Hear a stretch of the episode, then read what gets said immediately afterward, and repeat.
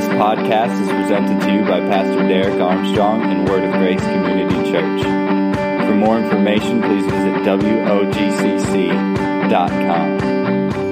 Well, Happy New Year, everyone. Everyone wide awake? Everybody good? Some of you may have stayed up late to ring in the new year. Some of you may have chosen to go to bed early. God bless you if you did. Oh, man.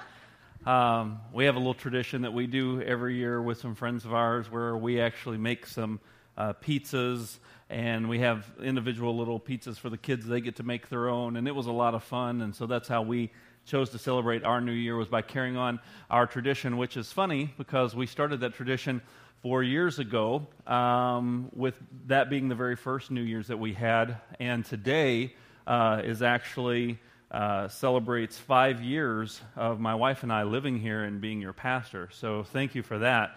I'm glad to be here, you know, for the tenure that we have. Uh, God's done some incredible things, and we are looking forward to what 2017 is going to bring and what God is going to do. There's a lot of things on the horizon, and we're going to talk about those things closer to the end of the month. But I wanted to kick off the year by talking about marriage. And so I thought that this would be a great thing to share with our church by kicking off a shorter series in the beginning of the year to help you to start the year off in a positive way. Because how many of us make New Year's resolutions about weight loss? How many of us make New Year's resolutions about finance management? But how many of us, in all the things that we're looking at improving and growing in in our lives, how many of us really think about our marriages when it comes to the first of the year as we're evaluating our lives, as we're looking at the new year as kind of a fresh start?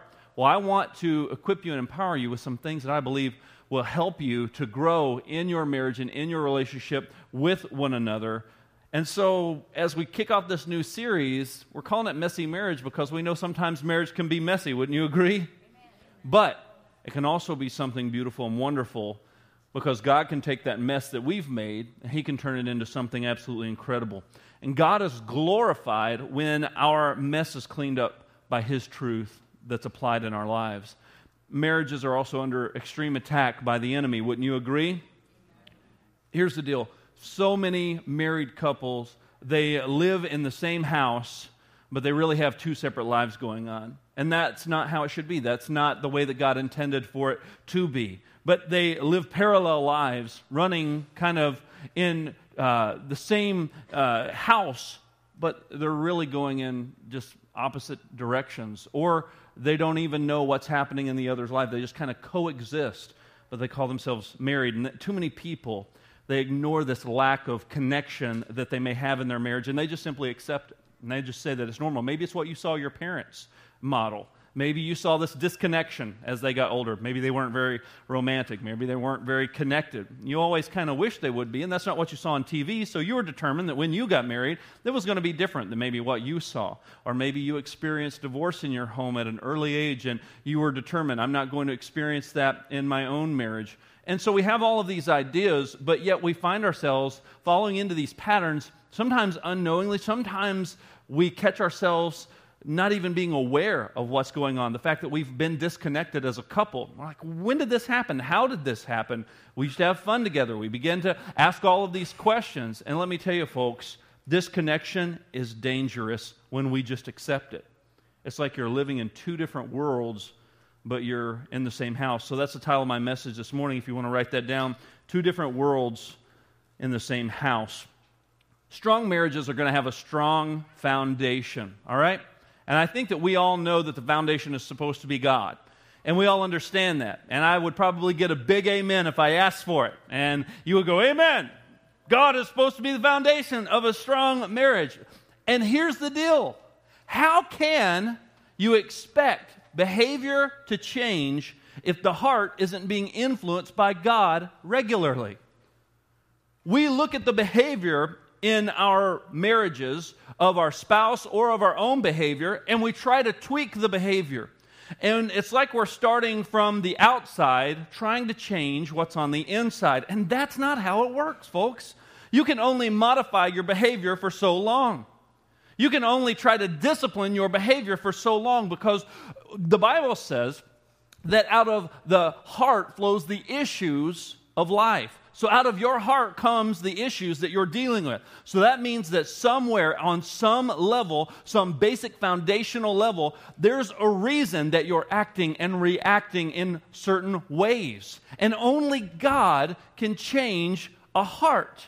And we have to submit to Him and say, God, I want you to do the heart work in me. So many times we just try to change the behavior, we just try to change that one thing we don't like. Or we'll tell our spouse they need to change that one thing that we don't like. And I'm sure it's only one thing with you guys. But here's the thing how in the world can we expect to have a healthy, God honoring marriage if God is not at the foundation? We're just looking for some behavior modification. We just want that person to treat us a certain way. We want that person to behave a certain way. But the heart's not there if it's not being regularly influenced by God. We can't expect behavior to change if the heart's not being influenced by God. You just can't. You can read all the books you want, you can go to all the conferences you want, you can take all the notes you want, you can get all the counseling you want.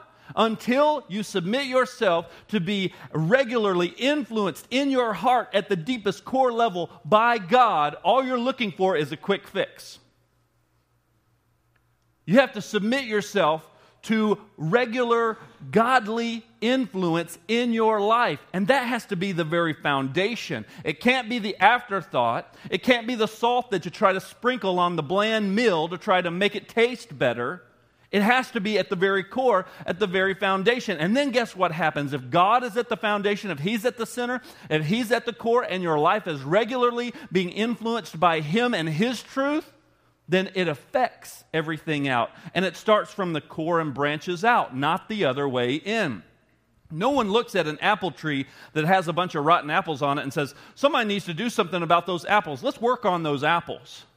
Let's try to fix those apples. Let's try to find something to make those apples better. And let's work on those apples to try to get them healthy and get them red again. I mean, they look awful. No, what would you do? You would start at the roots. What's this thing being fed? What's going into this tree? What's happening at the sublevel that nobody else sees? What's happening underground? What are the things that are affecting it? Because the fruit is just the result of what's happening underground. The behaviors and the things that you don't like about your spouse or the things that have caused you to be disconnected are a result of the root system that needs to be influenced regularly by God because He's the only one that can change our hearts. Amen, somebody? See, if you're not connecting with God, how could you stay connected with your spouse regularly in a healthy way if He's not the foundation? If God is not the foundation, how could you possibly expect your marriage to be strong? You have to have God at the center, at the core, at the foundation. Go over to Galatians chapter 5 real quick. Galatians chapter 5 talks about the fruits of the Spirit. Galatians 5, and let's look at verse 22. It says this But the fruit of the Spirit is love, joy, peace, patience, kindness, goodness, faithfulness, gentleness, self control. Against such there is no law. Wouldn't you like to have your marriage experience love, joy? Would you love to have a marriage where you're experiencing peace in your home, where you're patient with one another, where you're kind to one another? Where there's goodness coming out of both of you in your relationship, where there's faithfulness, where you're gentle with one another, where you're self controlled. Wouldn't you love to have a marriage that produced those types of results? Of course you would. All of us want that. But it's the fruit of what? The Spirit. Here, Paul says to the church in Galatia, he says, This is the fruit of the Spirit of God having an active role and an active influence in your life. These things come out as a result. It's not working outwards to try to get to the core. It's letting the core be influenced and letting the things that come out of my life be a result of that. That's the only way that it's truly going to be genuine, also, because anybody can fake it for a little while. Hello, somebody. Anybody can fake it for a little while. You can try to fake patience for a little while. You can try to fake self control for a little while. You can even try to make it happen in your life, but when it's genuine and when it's actually something that lasts, it comes out of your heart because it's something that you want to do, not something that necessarily you're trying to force yourself to do because of the circumstances that you're in, because there's a mess. And now you're trying to force these behaviors. No, it's something that comes out of your core because your heart is regularly being influenced by the Spirit of God. So let me ask you this Are you praying for and with your spouse regularly? Are you doing those things? If you're not, you need to start because this is where we allow our marriage to be influenced by God. This is where we influence one another by the way God is influencing us, by putting Him at the forefront. Listen, making Him a non negotiable part of our lives. To where this isn't something we do when we feel like it, this isn't something we do when we're talking nice and kind to one another. This is something we do because we've made a non negotiable decision that our marriage, whether we're liking each other or not right now, is going to be founded on the rock. Amen, somebody? The rock that doesn't move. And we need to make sure we're doing those things together. Are you praying for and with your spouse regularly? Are you pursuing God individually and together? In other words, so many Christians can get to this place in their lives where they get complacent and they think, I'm doing pretty good as a Christian, and we begin to feel kind of smug in our Christianity, and we feel that we've got some miles behind us in our Christian walk, and we feel that we're doing pretty good. Me and God is cool, and there's not this passionate pursuit of God anymore. We get really relaxed in our pursuit of who He is because we think we've got a pretty good handle on things. And when we do that, that's a dangerous place to be as a Christian. When you start looking at the things you're doing and you begin to feel good about those things, to think, I'm doing good enough. Like, I have enough of God. I have enough influence of Jesus in my life. I know enough scripture. I attend enough church. I do enough nice things for other people. If we get to that place where we begin to relax and coast because we feel we have done enough, then we're missing the pursuit of relationship. If you do that in your marriage, your marriage is going to be in a dangerous place. I know my wife good enough. I, I, I tell her I love her enough. She knows that enough. I, I date her enough. And I began to coast in my marriage. And if I had that attitude in my marriage, then all of a sudden what happens? My marriage gets stale. All of a sudden we begin to go two separate ways, but we're living in the same house and we get disconnected. And the same thing happens in your relationship with God. When you begin to go, ah, me and God, we're fine. Me and my wife, we're fine. She knows it. She knows I love her. When we say things like that, we're taking for granted the pursuit. The pursuit is supposed to be something that we're constantly uh, desiring and wanting, and having to even sometimes challenge ourselves to look outside of the box to continue to get to know our spouse. And it's the same way with God. God wants us to pursue Him. Amen, somebody? So, are you pursuing God individually, and then are you pursuing God together? In other words, you're not allowing your walk with God to get stale. You're not coasting because you feel like you've got enough check marks done, as if that were the goal, anyways, because it's not. It's is there a fresh fire in my heart for God? Is there a fresh fire to want to know Him more? Not to where I feel like I've got Him figured out and I just coast through life and through my walk with God. But there's a fresh fire in me that says, God, I want to know you more. I love what I know about you, and I love what I've experienced from you, but I am not satisfied, God, because I want to know you more. And it's the same way that you'll keep passion in your marriage as well. Honey, I want to know you more. I want to learn more about you. It doesn't matter if you've been married for five minutes, five years, or 50 years. Your wife, your spouse, your husband, they want that passionate pursuit. They want to know you're still interested in them. And the same thing with God. You've been a Christian for 30 years. Are you still interested in God? Been a Christian for 50, 60 years? Been a Christian? You came out of the womb a Christian, man. Do you still want to know God? Are you still passionately pursuing God? That's a strong foundational piece of your marriage and your life. Are you in the scripture together? Are you doing some sort of devotional exercise together? Are you doing practical things to put God at the forefront of your marriage? And I'm not saying this to condemn you or make you feel bad. I'm just wanting to challenge you and encourage you to do these things if you want to have a strong marriage built on a strong foundation. They're free devotions on the YouVersion app. We use that here at Word of Grace all the time.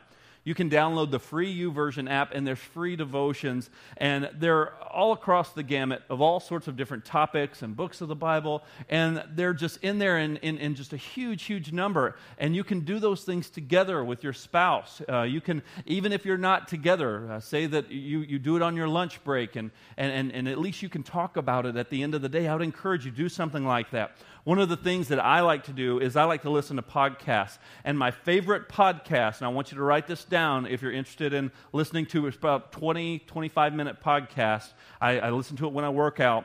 It's Marriage Today by Jimmy and Karen Evans. Man, they're my favorite marriage teachers that are out there today. I mean, just solid, practical, biblical stuff. I love Jimmy and Karen Evans, um, and I love Marriage Today stuff. So if you haven't heard of them, go hook up with their podcast or go look them up on YouTube, and they have like little 20, 25 minute videos. My wife and I just sat down and watched one together just a couple of days ago, and we talked about it. It's a great conversation starter. They will always make you think, they will always challenge you, and they're really awesome uh, teachers and an awesome couple. Do little things like that where you can connect together to invest in making God the forefront and the foundation of your marriage by making sure that you are proactively doing something. So many people want to react in their marriage. All of a sudden, when you look at the mess, you go, Oh my goodness, how did we get here to this mess? And you want to just clean it up. And you want to say, All right, nobody's doing anything for the next week until we get this house in order because look at this mess. But it didn't get that way overnight, and it's not going to get fixed overnight because if you don't fix the heart and the behaviors and the reason why it got there in the first place, then you may take a week to get everything just perfect, but you're going to end up right back in that same mess that you saw when you were overwhelmed. And God wants us to be proactively investing in our marriage and in our relationship with Him because as we do, we begin to grow, and the problems that we had a year ago we're not dealing with those like we did then. And then two years down the road, our marriage still isn't perfect, but we're growing because we've went through some stuff and we've grown through some stuff. And we have learned how to communicate better. And we've learned how to respect one another better. We've learned how to think about one another in ways that will actually encourage one another and build and strengthen that marriage because disconnection is dangerous. You need to write that down, highlight it, underline it, you need to tattoo it on your forehead backwards so you look in the mirror every morning and see it. Disconnection is dangerous, folks. When we begin to get disconnected as couples, you may think, well, that's the way my parents were.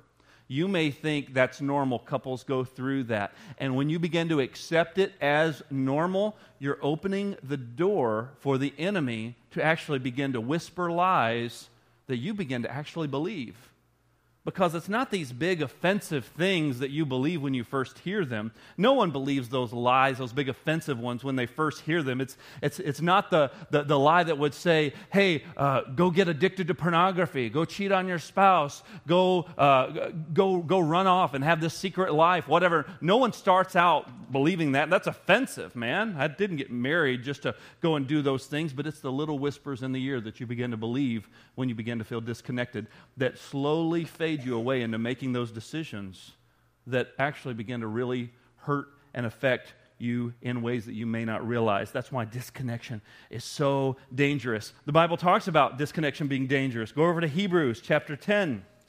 Hebrews chapter 10 and verse 24. Hebrews 10 and 24 says this.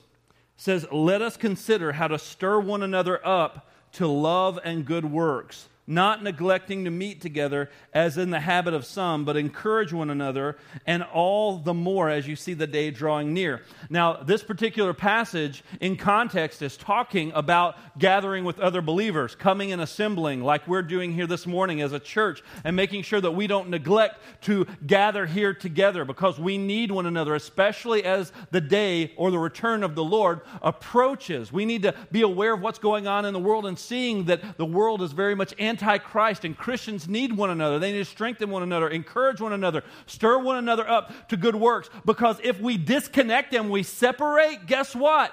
That's dangerous because now we feel like we're all alone. Now we begin to assume things. Now we begin to not be stirred up and we can get lax and we can get lazy.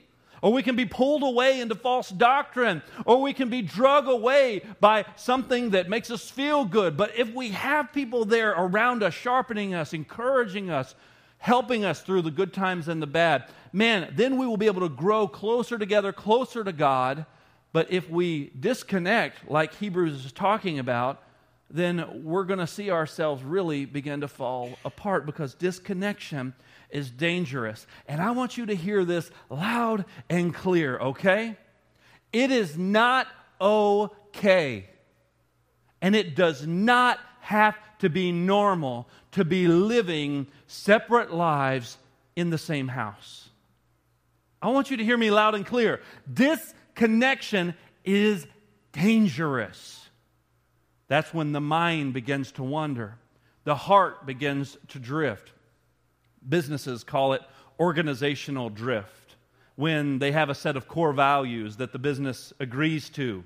But then eventually some employees begin to drift away from those core values. And if you aren't close to what's happening in the situation, oftentimes something big explodes in the business and they go, What happened? Oh, it was organizational drift that began to happen, but no one caught it. It just began to kind of go its own way, and everyone began to accept it as normal. And next thing you know, you've got a crisis on your hands that you've got to clean up, and there's a big mess. And it's the same thing that happens in our marriages. We began to drift and we began to, you know, think, oh, it's not a big deal. I'm not going to go to bed with my spouse. I'll just stay up and just watch TV. I need some me time. And, and that's okay at first. And, and, and, and, and then all of a sudden it becomes, I, I begin to get resentful towards my spouse. And then I begin to isolate myself from my spouse. And I begin to go down this dark, dangerous path. And then all of a sudden something comes and whispers in my ear at just the right moment. And I actually believe that lie and justify my sin and my actions and my behavior. And I never would have thought I would have ended up in that place addicted or chained to whatever junk it is that I was addicted or chained to, or feel the feelings that I felt towards my spouse or the lack thereof, or the thoughts that I would think towards them, because nobody gets married to have these big fights and these big fallouts and to hurt one another. That's not why you get married. No one says, Oh, that sounds like fun. Let's go do that. That's not why people come together and get married. But yet those things happen. But when they become the norm for us and we just accept it, then all of a sudden, man, we are so disconnected and we don't even realize how dangerous that disconnection is. If you're still in Hebrews, go over to Hebrews 13 and let's look at verse 4. It says, Let marriage be held in honor among all, and let the marriage bed be undefiled, for God will judge the sexually immoral and adulterous. Keep your life free from the love of money and be content with what you have, for he has said, I will never leave you nor forsake you. So we can confidently say, The Lord is my helper. I will not fear. What can man do to me? Remember your leaders, those who spoke to you the word of God. Consider the outcome of their way of life and imitate their faith. There's a lot here in this little group of verses where he's talking about the fact that we need to keep our marriage bed pure. We need to keep it undefiled. We don't need to be sexually immoral. We need to stay within God's healthy boundaries that he has set in order for us to thrive in our marriages. And then also that we begin to find people that we look at that are our leaders or people that we trust, people that are mentors in our life, that we can say they are producing things in their lives that I want to see produced in my life and then I connect with them. It says, look at what they're doing, learn from what they're doing. So that way you stay connected and you are not in a position where you continually drift and you're unaware. Have people hold you accountable. Man, one of the things that I've done in my leadership and in my life is I've surrounded myself with a small group of men that I trust and we're really just doing life together and we're sharing things in life together and we're just getting very close and we're just having kind of a no holds barred discussion that we do once a month where we just talk about life and where they can ask me questions. We can challenge each other on things. And the reason that i wanted to create this little group was so that we could all make sure that we are holding one another accountable in our lives, and that me, as a husband, as a father, as your pastor, that I make sure that not only do I have the boards and things like that here at church that keep me accountable, but I also have some friends and some confidants that hold me accountable when they begin to ask me questions like, So, when's the last time you took your wife out on a date? Or, when's the last time that you did something fun with your kids? Or if they begin to hear me say certain things or notice certain things, will bring them to my attention. And that's what I want. And that's what I need because I don't want to get disconnected. I don't want to drift. I don't want to justify. I don't want to begin to think that I'm doing good and I'm okay and you're okay and I'm okay and we're okay and this is just our new normal and this disconnection thing is okay because it's not okay. Amen, somebody?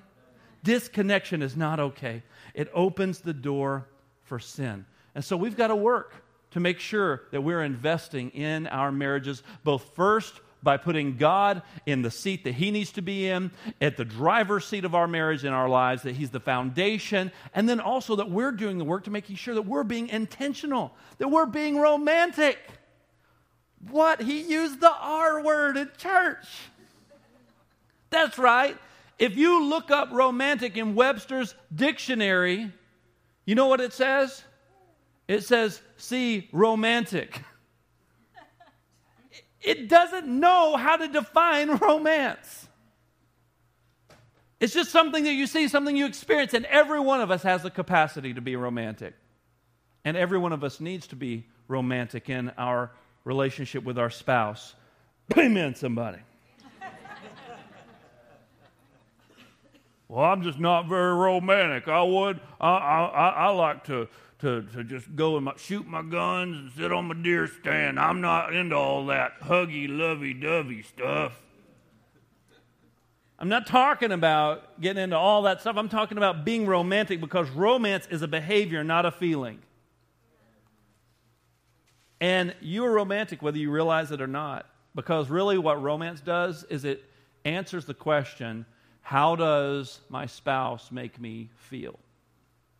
How does my spouse make me feel? Not what do they say to me, because you can say all the right things. How do they make me feel? Now, this is how I gauge my relationships. I mean, all of my relationships, my friendships, people I like to hang out with.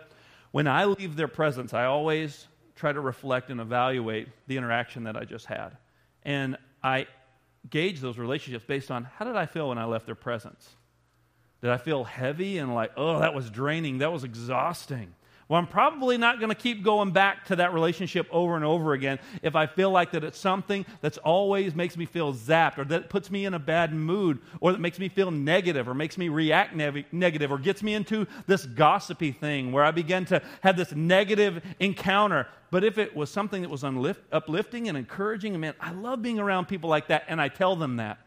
When I find a person like that in my life, I acknowledge how they make me feel. I say, Thank you for encouraging me. I love hanging around you because every time I leave your house or every time I leave having coffee with you or talking to you or, or, or us going to lunch or whatever, I love the way that you make me feel. I love how you encourage me. I love how, even though I may have been having a really junky day, you help to turn that thing around by your positivity and the way that you engage me. And those people, when they're having a bad day, I can be that for them. And I can encourage them. I always gauge those relationships based on how do I feel when I leave that encounter with that person. And that's really what we gauge the quality of our marriage on is how does this person make me feel? And that's really what romance is, is how are we making them feel? How do you make your spouse feel? So here's what romance looks like, okay? I'm going to give you just a few things that I want you to write down to kind of illustrate for you. If you don't know what romance is, or it's been too long since you've been romantic, I'm going to encourage you to engage your spouse and to get reconnected through being romantic.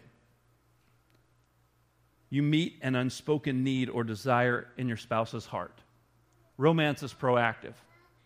Romance meets an unspoken need or desire in your spouse's heart. So, in other words, you're paying attention, you're watching, you're listening, you're learning that person to where you begin to learn their heart.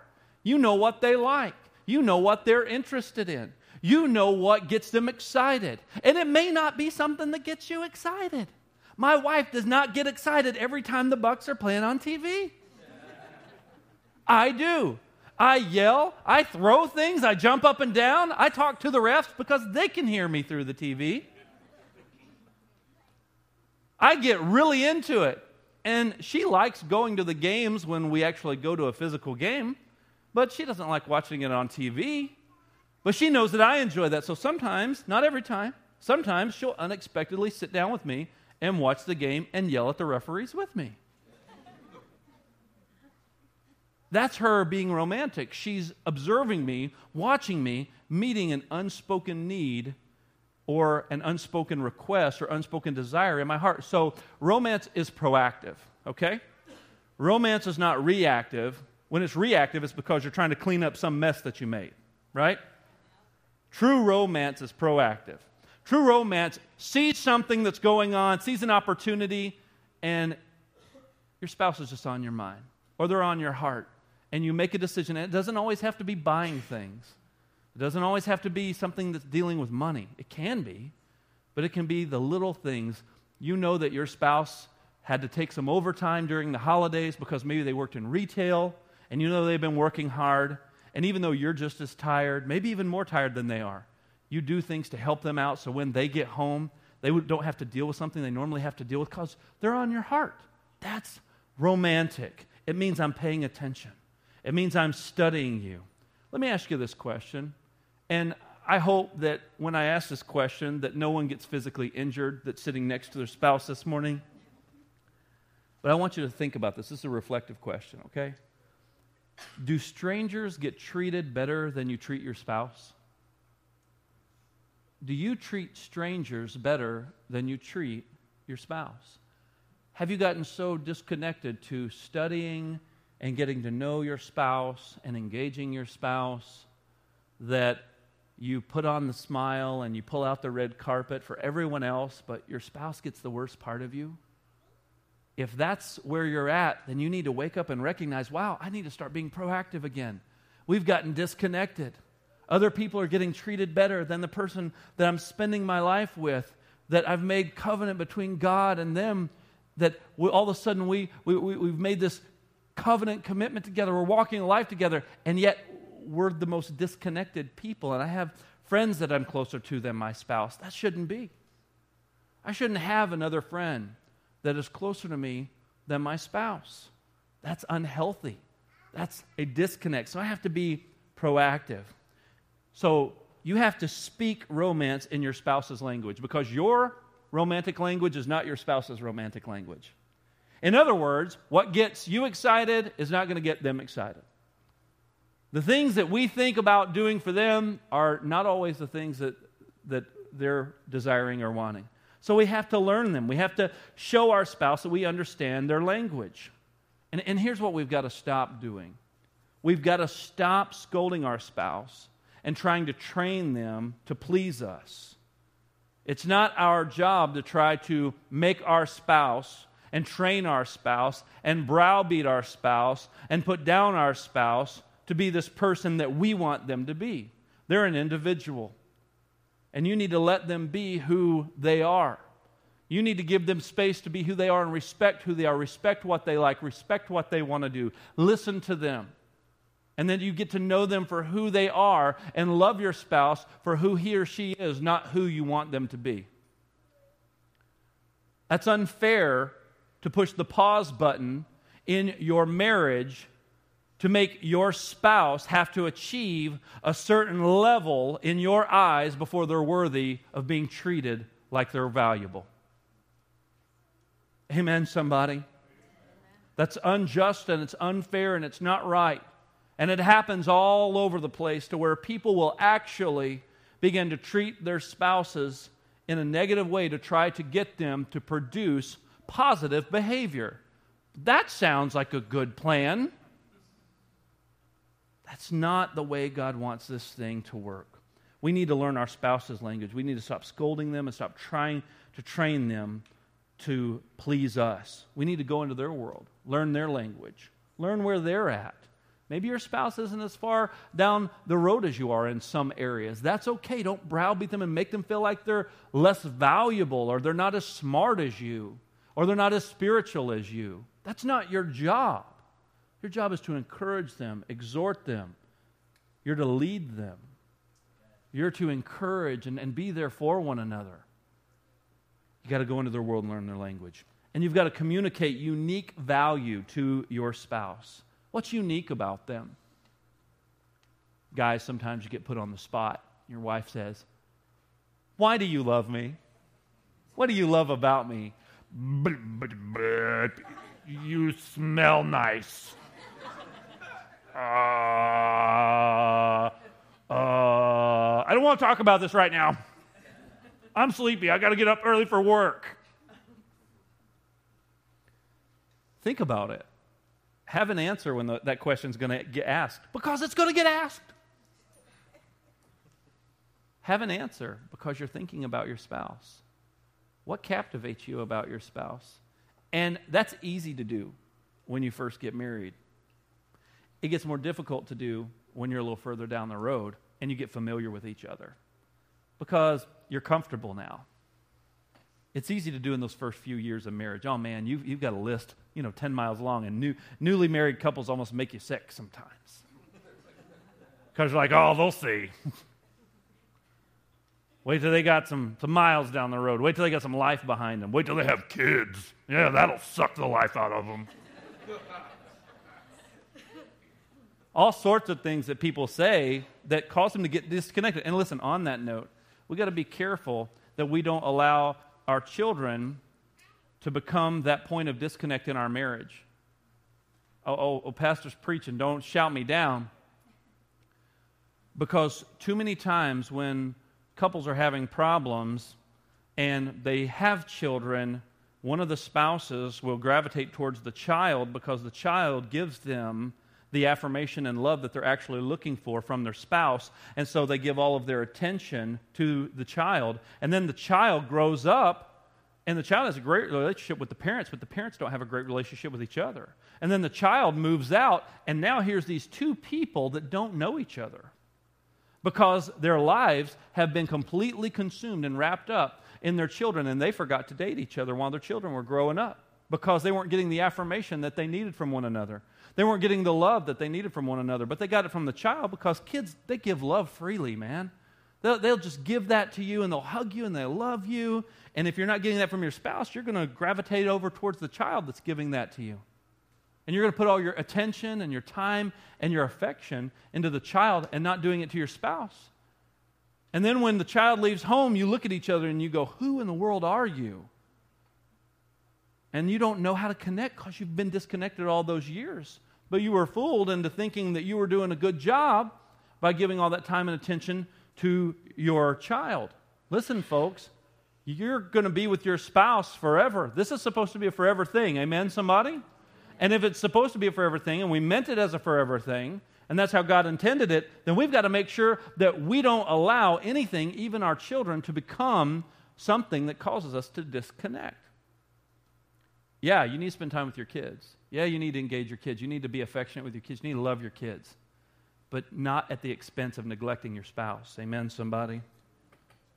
I thought that'd get a real big amen, but maybe it's amen or oh me, I don't know. And we all do it. I mean, heck, I've done it. I've seen that happen in my own marriage where we've drifted for seasons in our lives. But the thing is, is that we try to recognize it and we have those conversations to where we're actually engaging one another when we see those things happen. So we need to communicate regularly. We've got to talk. We've got to communicate regularly. If you want to reconnect with your spouse, you have to have a regular time of communication. You need to sit down and discuss your day. You need to make plans together. You need to sit down and let one another know how things are going and be honest and evaluate things in your life. Share your heart with your spouse, deepen trust, communicate, talk with one another. Because if you go through life assuming you're going to be disconnected and you're opening the door up for sin. So, what's non negotiable with you and your spouse? What are the non negotiables? Those are the decisions that you need to make together. So, as you're looking at this year and you're evaluating this year, you need to start it by making God a non negotiable, keeping Him at the very foundation. Maybe connecting with other Christian couples, people that you look up to, connecting with them in a way that you go, I like what I see in their marriage. Those people love God and they love each other, and that's where I want to be. Find out how they did it. Hang out with them, buy them lunch, talk to them, invest in them. We took one couple in our church here at Word of Grace out to coffee that's been married and raised great kids. We took them out just to pick their brain and ask them, what, What'd you guys do? What are some challenges you went through? And, and if they have the love of God at the core of their life, they're going to want to share with you because they want to help you, because they understand that's part of their role, that they've been through some things and they want to help you. Find those people, invest in those relationships. There are very few people that would turn down a free meal if you offer to pay. Amen, somebody. So, what's non negotiable? You need to make those decisions together. And, and here's the last thing that I want to share with you today I want you to embrace the awkward. Okay? Embrace the awkward. Because as we're talking about romance, as we're talking about putting God at the center, as we're talking about cleaning up the mess that we may have made in our relationship, you've got to embrace awkward. You can't let awkward keep you from ever being romantic. You can't keep awkward from ever letting you pray with your spouse and praying for your spouse. You can't allow awkward to keep you where you're at in that disconnected state. You've got to push past the weird feeling you get when you try to do those things.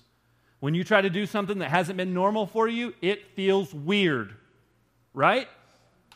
When you're not used to giving each other a, a, a, long embrace and a kiss when you get home, and that's something you say, that's important to me, that's part of my romance and my love language, and your spouse wants that. It doesn't matter if you want it or not, you need to give that to them. My wife likes to be held, like a long hug. I don't like long hugs. I like a see you later. I got to go. But my wife likes me to sit there or stand there and just hold her the first time that I started doing that after we realized we had been disconnected for a season and we were working on reconnecting, I was like going, when is this going to end? When is this going to end? When is this going to end? When is this going to end? And, and it's just hugging my wife. And the funny thing is, is that we have problems with goofy things like that, but we don't have any problem if there's other offers on the table. Hello, somebody. Then nothing's awkward then. But sometimes those, those daily interactions are, are, are, that you're not used to. Oh, that's, that's awkward. This is weird. This is not normal. But let me tell you, it was important to her, and I had to learn how to push past awkward to where it became normal. And now it doesn't feel weird to do that anymore because I stopped making it weird, because I stopped making things about me always being in a hurry and being so important that what I had to do, I had to go. I had to take time. I just had to do that. You've got to embrace the awkward. I had to literally embrace awkward. Because it was weird to sit there for this long time. I mean, you know, I mean, how long are we talking here? I mean, all right, mm, good. All right, let's go. No, that wasn't what she was looking for. And I realized how selfish I had been. So I had to repent and I had to change. I had to do something different. I had to embrace the awkward. You have to embrace the uncomfortable awkwardness and commit to it until it's not awkward anymore. That's how long you stick with it. You keep pushing through awkward till awkward is not the normal feeling you get when you say or do those things anymore. Don't you see or hear certain couples say and do things that just you're like, oh, that's awkward? Well, if that's who they are, it's not awkward to them. They might be making you uncomfortable, but it's not uncomfortable to them when you start doing that stuff, it makes your children feel awkward.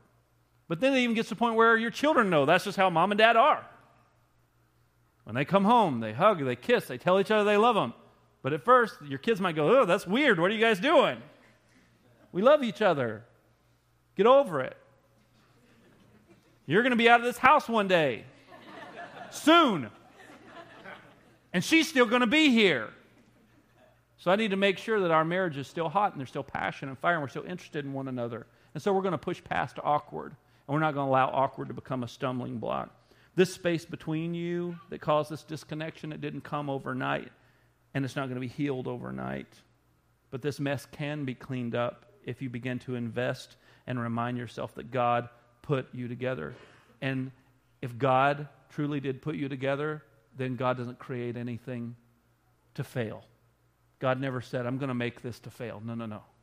Everything God made in my Bible, in the, cha- in the first book, chapter of the book of Genesis, what did he call it?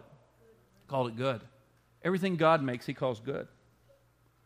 Everything that begins to head towards a destructive path is a result of the thief, like John 10 and 10 says. The enemy comes to steal, kill, and destroy. But Jesus said, I've come to give you life and life abundantly. And He wants you to have abundant life. He wants you to have an abundant marriage. So God wants you to thrive. He wants you to be connected with one another. He wants you to have a strong foundation in Him. And I don't care how messy your marriage is, things can be cleaned up and your marriage can be strengthened. But the question that you have to answer today is what am I going to do different to get reconnected? What awkward am I going to have to push past? How can I make God the foundation? How can I begin to be romantic? How can I begin to learn my spouse, get reconnected, and make sure that we're not drifting apart?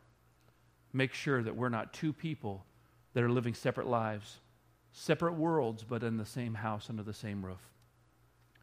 So I hope that today that you can take something away that you can actually have a good conversation on this New Year's Day with your spouse, or maybe with your children, even. Or you can talk about what are some things that we want to see as non negotiables that are going to help us stay connected. It doesn't matter if you're in crisis mode or not, because I know some of you in this room, you're probably in crisis mode, but some of you, you're not in crisis mode. But things can still drift when you're unaware. You need to keep things sharp. You need to make sure God's at the foundation. Make sure that you're being romantic and engaging and that you're pushing past awkward. That you're talking to each other, that you're having these conversations. My wife and I made a rule a long time ago that nothing is ever off the table discussion wise. We have complete vulnerability in our discussion about how we're feeling, about what's going on, things we struggle with, mistakes we make, things we do, good and bad and nothing's off the table. You have to have transparency and communication for you to push past awkward, for you to acknowledge the elephant in the room that he feels, that she feels, if you want to see the mess cleaned up and your marriage bring glory to God. Amen, somebody? God, I thank you for this message. I thank you for this opportunity to share this word with our church family. I pray that you would help us all to live lives and relationships that would bring you glory. And Father, for those who are not married, I pray, Lord, that you would help them, Lord, to be strengthened and challenged in their pursuit if they're desired and called to be married, Father. And I pray that you would help them to find that spouse that would reflect those types of qualities and that they can make those non negotiables, Father, in their own lives and apply this message even to their relationships with their friends and their walk with you. I pray for those that are struggling today, Father, that you would encourage them and that you would strengthen them, Lord, that you would comfort them and give them peace that passes their understanding. Help give them clarity about the next steps, Lord, in their lives that they're supposed to take. And I pray, Father, for those who may be drifting unaware, I pray that you would help them to become aware so that they can begin to put into practice the things that we've seen clearly in your word to stay connected to one another. And I pray, Father, for those marriages who are, are exemplary, that are on a in, a, in a strong place right now, that they not get lax or weary in well doing but they continue to further strengthen their marriage and invest in other people so that they can help them to grow in their own walk with you and in their life with their spouse. I thank you for all these things in Jesus' name. Amen. Thank you for listening. For more information, please visit WOGCC.com.